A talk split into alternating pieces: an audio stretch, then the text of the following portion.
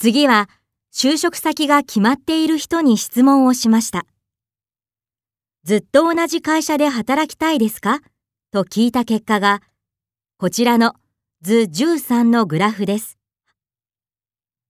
半分以上の人が、はいと答え、約30%の人が、いいえ、15%の人が、わからないということでした。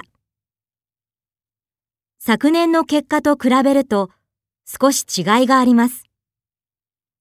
今年は昨年よりいいえの割合が7%増えました。